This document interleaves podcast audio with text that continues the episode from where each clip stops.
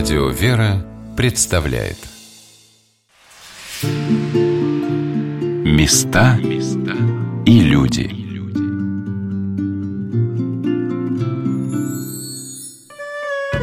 Здравствуйте, у микрофона Ольга Королева, и я продолжаю знакомить вас с китайским патриаршим подворьем в Москве. Подворье на базе Никольского храма в Голотвине учредили в 2011 году указом святейшего патриарха Кирилла – Прежнее китайское подворье открылось на востоке Москвы в 1908 году и проработало меньше 20 лет. Теперь там и вовсе стоит жилой дом и проходит третье транспортное кольцо. Миссионер и диакон Анатолий Гольдман рассказывает о жизни современного китайского подворья. С 16 года я занимаюсь э, по мере своих сил э, китайской миссией. Пытаюсь донести свет Христов до тех китайцев, которые живут в Москве. А там, конечно же, в первую очередь туристы и также диаспора. То есть те китайцы, которые работают в Москве и живут уже довольно долго. А как это происходит? Ну, как и всегда, скорее всего, в деле миссии важен личный контакт, важно умение найти общий язык. Даже если ты владеешь языком китайским в данном случае, не всегда удается выйти на вот именно на необходимый уровень Э, доверия и какого-то, может, психологического комфорта. А что вы рассказываете людям? Как они реагируют? Ну, если структурно говорить, то я занимаюсь уже с теми, кто приходит к нам сам, так или иначе заинтересован. Ну, вот, конечно, может, у них разные представления о православии, вот, или даже христианстве, или даже о Боге, потому что некоторые из них, они не всегда, их можно назвать верующими. Вот, зачастую бывают люди-агностики, вот, э, или еще ищущие, как их многие другие называют, хорошее название, мне нравится. Вот. С такими, ну, приходится говорить об очень отвлеченных вещах. Зачастую э, начинаешь говорить о культуре, в целом России, и, конечно же, через призму культуры пытаешься донести до их понимания православия. Что самое важное, что вы им рассказываете? У вас, у вас говорят, расскажите нам о культуре России. Важен, конечно, уровень образования, потому что если человек, например, очень хорошо образован, имеет научную степень, преподавателем является, например, одного из наших университетов по приглашению, то, конечно, у него уровень восприятия культуры и религии в целом, он иной. Вот, ему можно попытаться рассказать э, об истории России, о том, как собственно, формировалась наша страна, о том, какую огромную роль играло православие в формировании. А если человек не столь, допустим, высоко образован, он просто, например, занимается, может, какие-то услуги оказывает или же торгует, вот, то необходимо, конечно, найти тему, которая ему интересна будет. Вот это может быть и просто вообще такой базовый прикладной аспект нашей веры, например, то, что если мы с верой Господа просим, Господь помогает. Можно ему об этом сказать. Если э, человек готов вам довериться, если вы внушаете ему ну, некое спокойствие, опять же, да, доверие, то после подобного предложения он может даже один раз попробовать зайти в храм. И миссионер в данном случае именно вот обязан создать условия наиболее благоприятные для того, чтобы человек вошел в эту среду храмовую и получил хоть какой-нибудь там базовый э, духовный опыт. Ну, я уж не говорю там о каком-то высоком опыте молитвы, но пусть хотя бы базовых каких-то действий. Интересуюсь у моего собеседника, отличается ли от нашей культура приветствия у китайцев – ну, к примеру, современный китаец, он не будет очень сильно отличаться от нас, он тоже подойдет, тоже поздоровается обязательно, да, сделать небольшой, там, может быть, такой полупоклон, полукивок, протянет руку, обязательно выразит свое э, некий энтузиазм, радость, что ли, встречи. Вот, это будет выражаться, возможно, в его жестикуляции, возможно, в его громкости голоса, да, потому что в целом китайцы, они в повседневной жизни ну, в среднем, конечно, в среднем, вот, они гораздо громче говорят, чем русские, и могут жестикулировать гораздо более активно. Особенно это заметно, например, во время ужина, на который вы были приглашены, или обеда. Вот, именно вот такое ощущение «женау» по-китайски слово такое есть, оно означает некую живость, некую такую вот какую-то приподнятость настроения. И они обязательно вот хотят эту, этот, вот этот женау создать. поэтому они много двигаются, говорят, иногда а, смеются очень громко бывает. И чувствуется в этом некая иногда, ну, может, некоторая наигранность, что ли. Но это не означает, что человек а, с вами не искренен. Это скорее означает, что человек пытается сделать все от него зависящее, чтобы вы почувствовали а, себя, ну, как бы сказать, желанным, каким-то дорогим гостем. Вот это, пожалуй, отличает китайцев от русских, потому как но... Ну, еще в русском обычае принято, если люди достаточно хорошо друг друга знают, они обнимаются, они там похлопают друг друга по спине. Да, это всегда ну, такой вот тактильный, крепкий такой действительно. контакт. Хорошо подметили, вот китайцы нередко идут на тактильный такой близкий контакт, особенно поначалу. Вот, поэтому там совсем уж прямо кидаться ему на шею и обнимать его, наверное, не стоит, потому что китаец, он может ничего и не скажет, но будет внутри чувствовать себя некомфортно. На мой вопрос, откуда отец Анатолий так хорошо знает традиции и культуру китайцев, он отвечает, что прожил в Поднебесной больше пяти лет. Сам я из Якутии. Я родился в городе Якутске. Республика Саха-Якутия. Вот. Я якут.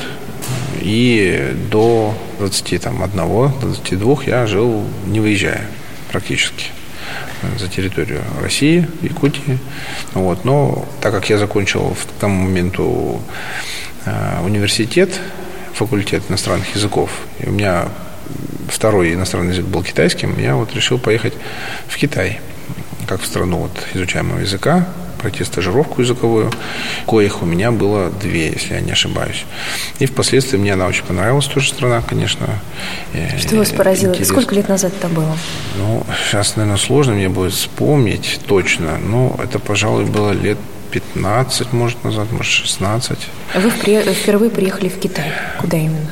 Я приехал в Далянь. Далянь – это э, бывший порт Дальний, который был одно время принадлежал Российской империи, но потом был передан Китаю. Вот портовой город, и порт очень удобный, он э, круглогодичный, не замерзающий, довольно глубокий, при этом довольно уютный. Он не очень большой, хотя, конечно, по китайским меркам, ну, что ж не очень большой, это, наверное, миллионов может, 7. В России это был бы один из крупнейших городов. А для Китая это все-таки ну, город не очень крупный, потому как там вроде как э, город с населением в 1 миллион, по-моему, считается очень низкого уровня, там уездный какой-то. И мне он очень понравился. Приморский город. Я провел там э, прекрасно несколько месяцев языковой стажировки. Я впервые окунулся в китайскую культуру, можно сказать, с головой. Вот, я ощутил ее преимущество, конечно, в некотором смысле. Допустим, ну, это древнейшая культура, потому что китайская культура, по некоторым оценкам, ее можно отнести к одной из древнейших культур, которые остались у нас э, существовать в данный момент. Вот вы возвращаетесь. Небольшая стажировка двух-трехмесячная, потом возвращаетесь домой. А через некоторое время вы едете снова. Да, конечно, я там уже заканчиваю к тому времени университет и принимаю решение, что Китай достаточно интересен для того, чтобы поехать и пожить там подольше, чем просто на языковую стажировку. Вот. Я еду в Пекин, поступаю в университет для того, чтобы приготовиться к поступлению в магистратуру у меня получилось так. В Это, Пекине? Да, в Пекине.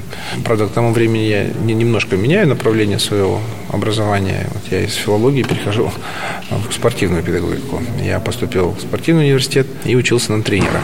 Тренера УШУ. Курс составлял три года магистратуры. Вот. Я милостью Божией его закончил и благополучно работал несколько лет. Да, в Пекине. Да, в Пекине, да, по специальности своей. И параллельно, конечно же, я э, дальше изучал язык, изучал культуру. Вот. Но потом уже милостью Божией, опять же, волей его, я вернулся в Россию, и тут он меня привлек потихонечку к делу миссии среди китайцев. Причем, будучи в Китае, я еще об этом не думал. Сегодня на службу в Никольскую церковь регулярно приходит порядка 10 китайцев. Ну, иногда люди спрашивают, допустим, а неужели вот у вас в церкви все это золотое, настоящее золото? Ну, и иногда меня в тупик ставят. Приходится объяснять, что, ну, конечно, нет. Что-то, возможно, есть действительно у нас и золото, да, но в целом это у нас не золотое, что это у нас, ну, там, латунное, там еще какое-то, да, вот. Тогда вопрос там, а зачем тогда вот так надо делать? Ну, пытаешься передать, что вот это должно передавать некую торжественность, некую красоту, богослужение, потому как это особое место. И Господь, Он достоин всего самого лучшего, что мы можем принести. Вот. Ну, для кого-то это достаточно, для кого-то все равно остается не очень понятным.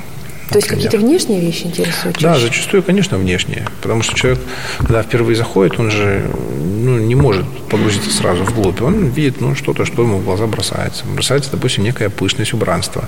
В отличие, например, от западной традиции христианской, да, либо католической, например, которая более, ну, скажем, сдержана, что ли, в этом плане.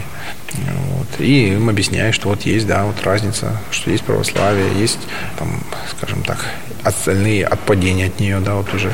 Потому как для китайцев э, зачастую непонятно, в чем же отличие между Римо-католической церковью, например, там, русской православной церковью, греческой, там, да, для них это все некие какие-то отдельные э, вещи, и они не знают общей истории христианской. Вот. И многих смущает, допустим, то, что у нас, ну, протестантов имеется в виду, конечно, что у нас много очень икон. Вот они, конечно, очень искушаются этим.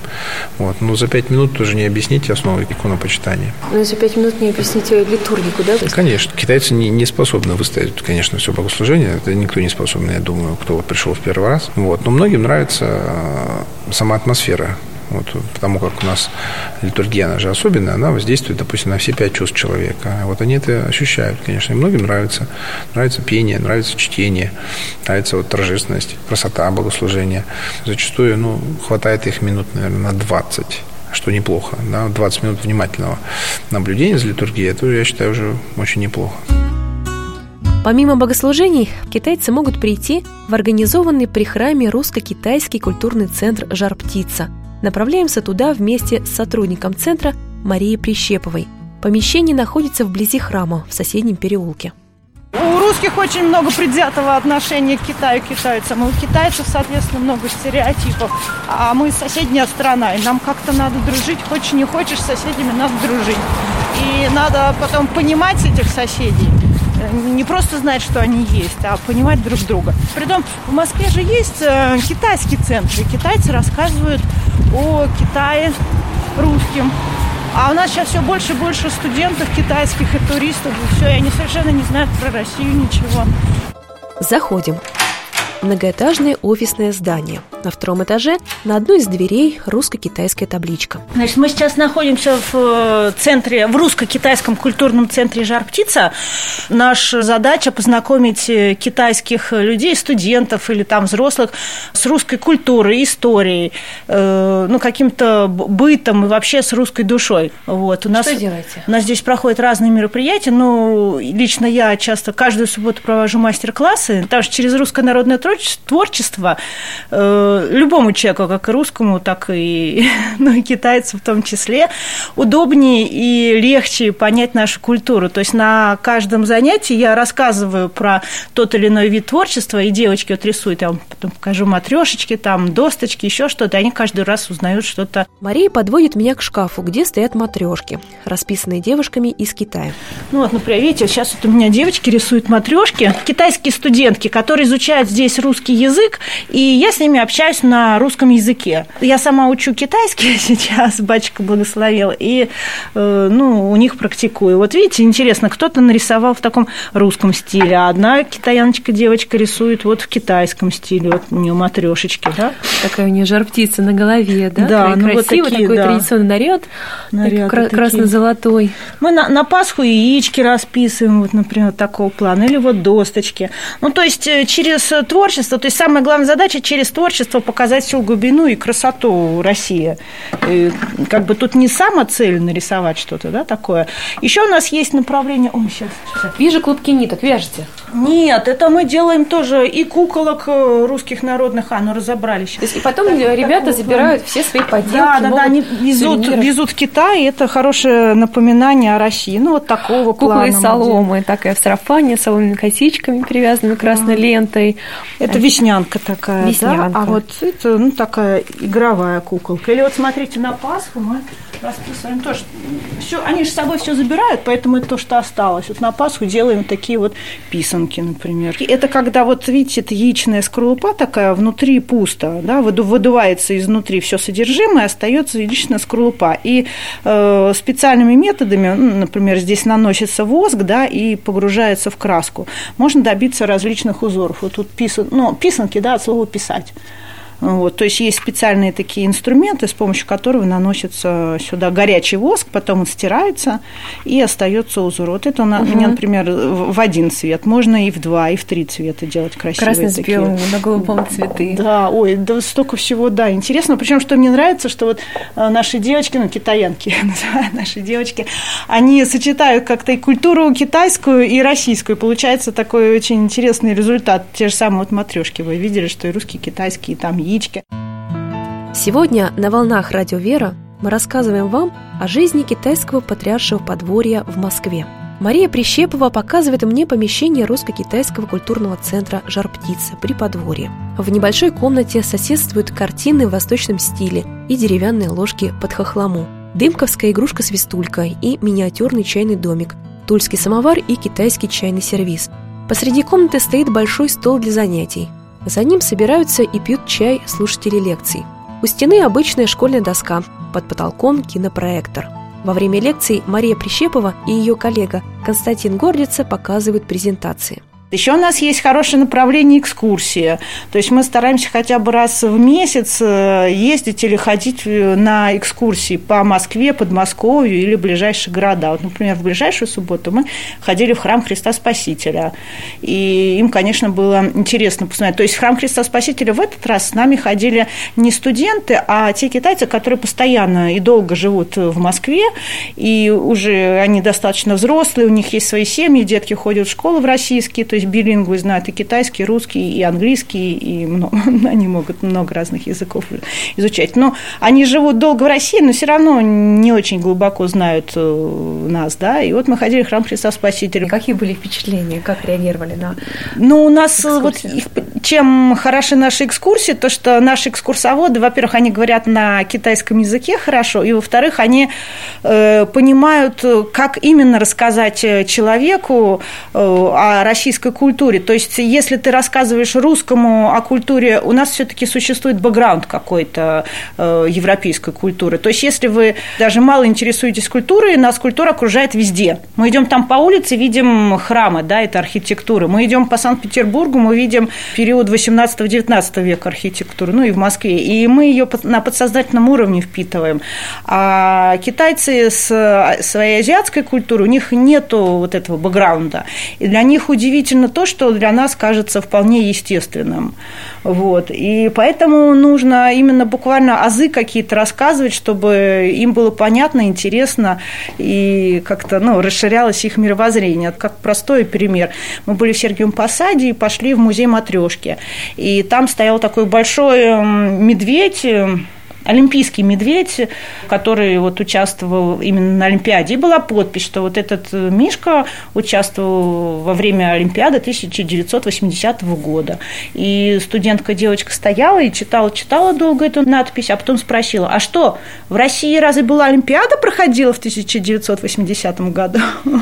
Ну, то есть, видите, для нас это как бы кажется само собой, а для них вот такой факт. А какие-то вопросы касательно вот самих ремесел? Ну, то есть, как они реагируют? Для них это сложно, для них это просто. Китайская культура, она вообще очень визуализирована. Взять те же самые иероглифы, да, потому что на них смотришь, и уже у китайцев много ассоциаций возникает. И когда я с ними разговариваю и рассказываю какой-то новый материал, я обязательно показываю презентацию, потому что они через зрение, через зрительное восприятие гораздо легче воспринимают какую-то информацию, чем через разговор. Тем более я с ними на русском разговариваю разговариваю, поэтому сопровождаю свой рассказ всегда какой-то визуализацией. Или, например, им интересно разглядывать наши иконы, потому что в иконах много символов, а у них культура тоже глубоко символичная. И им вот именно как раз интересно узнать, а почему именно, что означает золотой цвет э, на иконе, что означает синий, что красный, а что означает вот эти надписи, или что означает э, там украшения на одежде святых те или иные.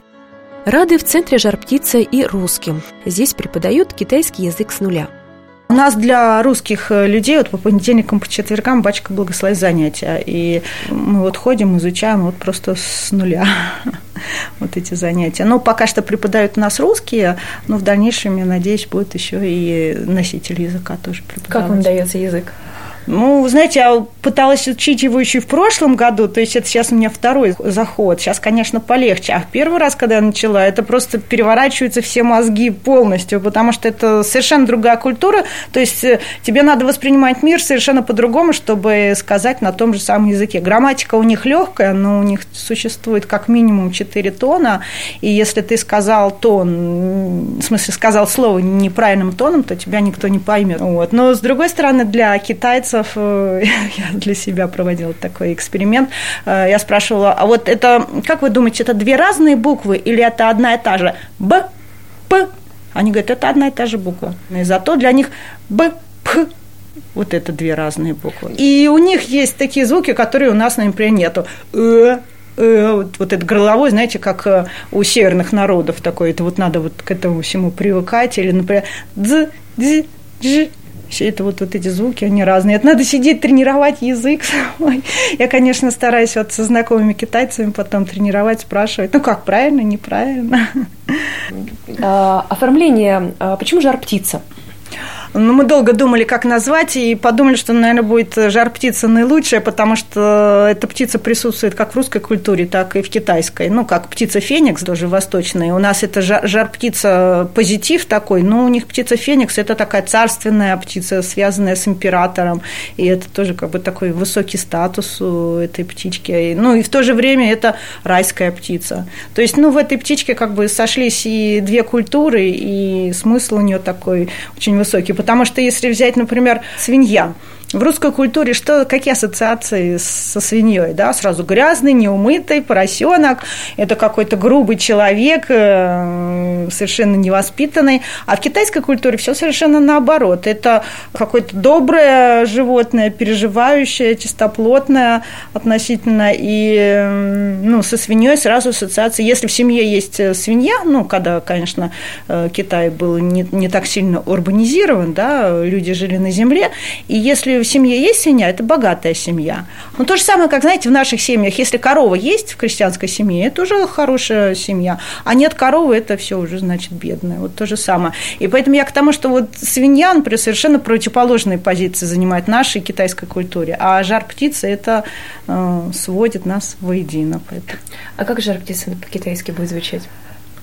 Хо няо, хо няо, огненная птица – а еще при китайском патриаршем подворье есть реставрационные отряды с участием иностранных студентов, рассказывает ответственный за миссионерскую работу на подворье Константин Гордица. Справедливо все-таки сказать, что это мы делаем, э, делать начали не с нуля, мы это все как бы началось с нашего взаимодействия с православным молодежным объединением «Реставрос», которое при Даниловом монастыре существует с 90-го года. Ну и вот такую как бы это все выросло в такое международное ответвление от «Реставроса». Да, я езжу как э, руководитель смен, рассчитываю, чтобы там на всех хватило спальных мест, питания, распорядок дня.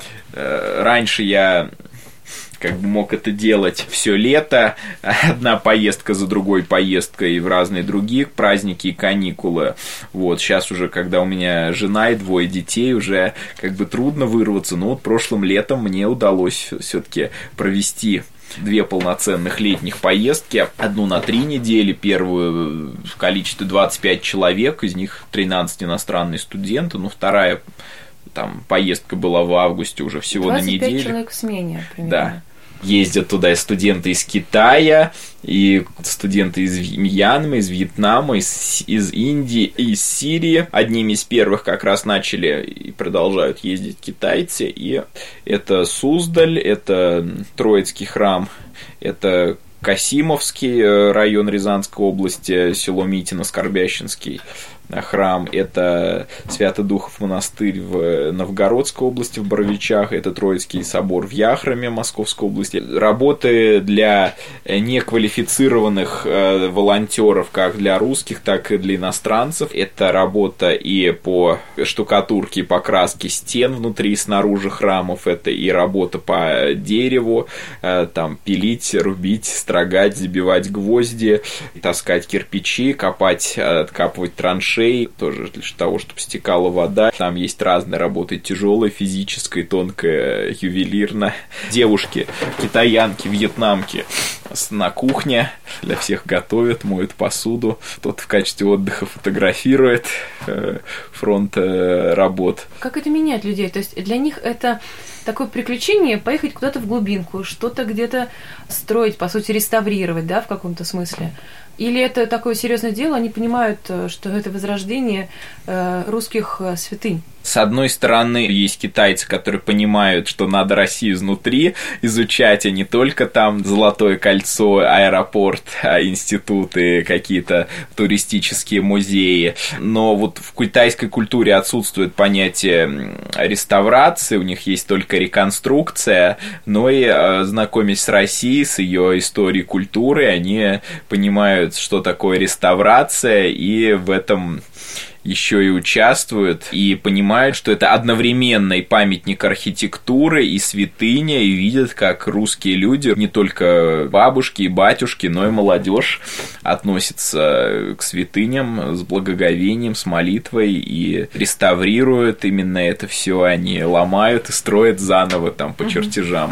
Тоже большая радость, как студенты еще не принявшие православие, но кто-то еще э, люди нерелигиозные, кто-то буддисты едут и как волонтеры восстанавливают православный храм и живут по много дней православной молодежной среде, постепенно тоже начинают читать книги о православии на родном языке. Так что приглашаем русскую молодежь и других иностранцев э, участвовать. Вместе мы сделаем больше. Московский храм святителя Николая в Голутвине с китайским садом и культурным центром «Жар-птица» – настоящий уголок китайского православия в России. Здесь в воскресные дни служится литургия на китайском, и хор с легкостью переходит на язык жителей Поднебесной. Это место, где китайцы могут пообщаться со священником, приобщиться святых христовых тайн и помолиться у иконы китайских мучеников.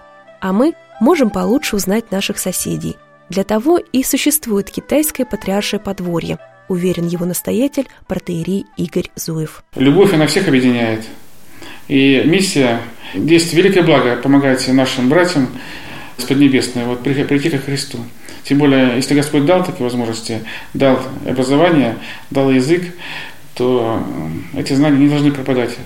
Вот и все. Поэтому несем все послушание земное. А между наше образование, талантов, которые Господь нам дал, а остальное уже посмотрим, будет ли воля Божия, чтобы это наши усилия принесли полновесный плод.